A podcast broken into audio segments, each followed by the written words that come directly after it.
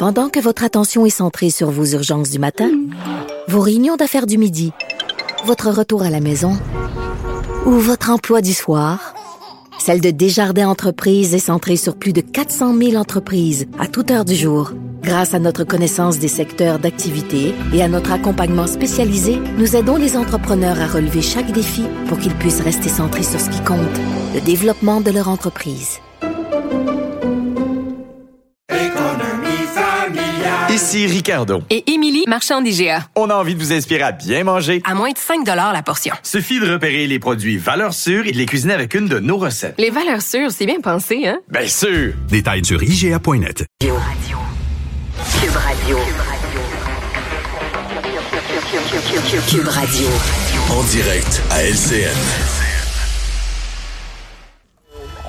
Comme c'est notre nouveau rendez-vous de 8h45. Richard Martineau. Salut Richard. Salut Jean-François. Écoute, Pierre Poilièvre, euh, on sait, il veut être chef du Parti conservateur euh, Ouais. du Canada.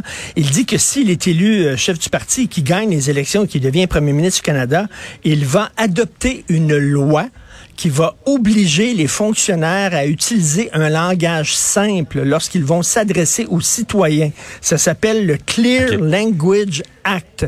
Il veut qu'on parle avec des mots simples. faut dire que Poiliev a euh, euh, appuyé les gens qui ont bloqué le centre-ville d'Ottawa et c'était effectivement assez simple comme vocabulaire. Hein? C'était assez simple. C'était, c'était, regarde, c'était vaccin, non, liberté. Trois mots. Trois mots quand même, mais c'est très, très simple. Ça va directement au point. Donc, Poiliev, Sans, sans compter, Richard, les autres mots euh, qui étaient dits à nos collègues. Des répètent des noms d'oiseaux, exactement. Donc, Pierre Poilievre, euh, c'est comme pétrole, oui. C'est simple, hein? c'est comme euh, ça va être ça le Parti conservateur. Donc le Clear Language Act qui va obliger les fonctionnaires à parler simplement.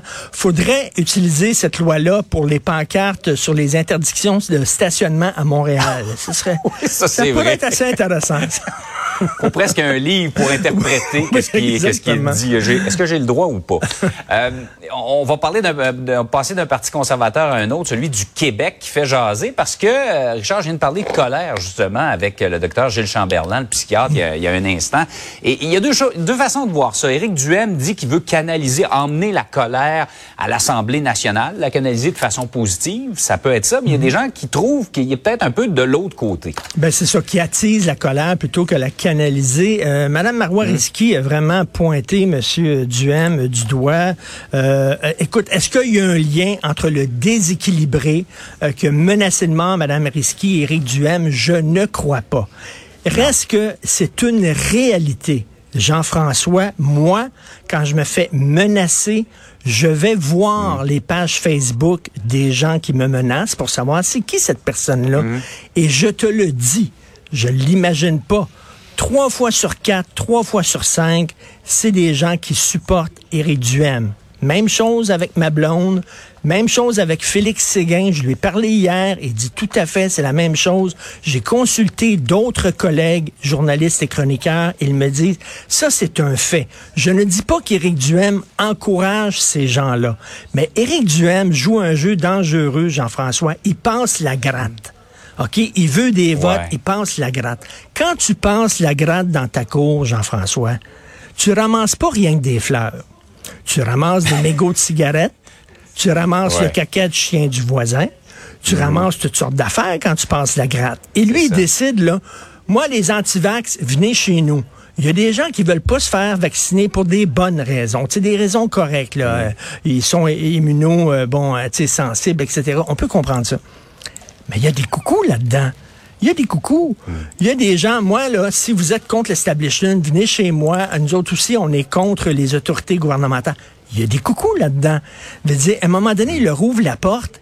Et là, après ça, il va dire, ben là, s'il y a des gens qui sont un peu bizarres dans mon parti, c'est pas de ma faute, mais. Autrement dit, Richard, là. ce que tu dis, c'est que Éric Duhem doit être conscient de ses responsabilités et euh, du, du fardeau qu'il a dans le Ben fond. tout à fait. Et il doit les remettre à l'ordre, ces gens-là, et prendre Mm. leur distance vis-à-vis ces gens-là. C'est extra. Mm-hmm. Tous les partis ont leur coucou. Hein. Euh, je suis sûr qu'il y a des black blocs qui euh, euh, sont violents dans les manifes- manifestations qui votent Québec solidaire. Je suis convaincu qu'il y a des identitaires crinqués qui votent PQ. Ils ont tous des coucous. Mais chez le Parti conservateur du Québec, c'est une tendance lourde. Je dis pas que tous ceux qui votent Éric Duhem sont des coucous, absolument pas. Il y a des gens qui ont d'excellentes raisons, qui sont super bons, puis tout ça. Mais regarde, il y a beaucoup de ces candidats et candidates qui tiennent des propos quand même assez particuliers. Donc, ils doivent faire très attention. Regarde le Parti républicain. Ils ont ouvert la porte au coucou, ils sont poignés avec, puis ils peuvent plus s'en débarrasser. C'est un jeu dangereux qu'ils jouent. C'est un pensez-y bien, effectivement. Euh, Il y a des entreprises qui ont fait cavale contre euh, la loi 96, là, la refonte de la loi 101. On comprend peut-être un petit peu mieux pourquoi. Ben oui, ont des sites Internet en anglais seulement. Il y en a beaucoup, hein, tu le sais, Jean-François. Euh, on va, mettons, quand on veut se faire livrer de la bouffe, tu vois, ces sites Internet des restaurants, c'est en anglais seulement. Ou alors, euh, il y a un site en français, mais il faut que tu trouves l'onglet français. Tu quand tu arrives sur leur site, c'est par défaut, c'est en anglais tout de suite.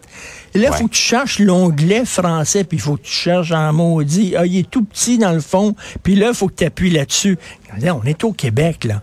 Puis comment ça se fait qu'il y a des entreprises qui ont des noms, des raisons d'État en anglais? Quand tu pars une entreprise, il faut que tu soumettes le nom de ton entreprise à un organisme. Les autres vont voir si il y a d'autres entreprises, s'il y a d'autres compagnies qui ont ton nom, puis tout ça. Puis ils vont, euh, est-ce que ton nom c'est correct, est-ce que c'est pas trop vulgaire, etc. Donc ils vont l'approuver. Comment ça se fait qu'on dit pas si c'est un nom en anglais, à moins, à moins, à l'exception, mettons, vous faites partie d'une chaîne, c'est correct, là, une chaîne internationale. Mais si c'est un, un, un commerce local ici, ben, si tu, utilises un nom anglais, ben non, on va te dire non. Comment ça, on fait pas ça? Comment ça fait qu'on on accepte que des entreprises locales utilisent une raison d'État en anglais et mettent leur site Internet en anglais seulement? D'un côté, on dit que le français, c'est intéressant, mais de l'autre, on leur permet ça. Je, dire, je trouve qu'on parle des deux côtés de la bouche. Si le français, c'est si important, on devrait dire, ben, tu es obligé d'avoir un nom français, puis ton site Internet est obligé d'être en français. Tu peux avoir un site anglais, mais quand on tombe sur ton site, d'abord, il est en français. Puis là, il va falloir chercher l'onglet English, là, pour aller trouver le mot. Tu sais, mais je trouve qu'on se tire un Renverser peu... la tendance, quoi. Tout à fait. On se tire un peu dans le pied. Hey, Richard, passe une belle fin de semaine, même un bon long congé. Je pense qu'on se reparle juste euh, mardi. Mardi, oui, alors euh, de façon très claire, hein, long congé, yeah! Po- Poiliev va aimer ça. Bonne fin de semaine. Salut, bon week-end. Salut. Cube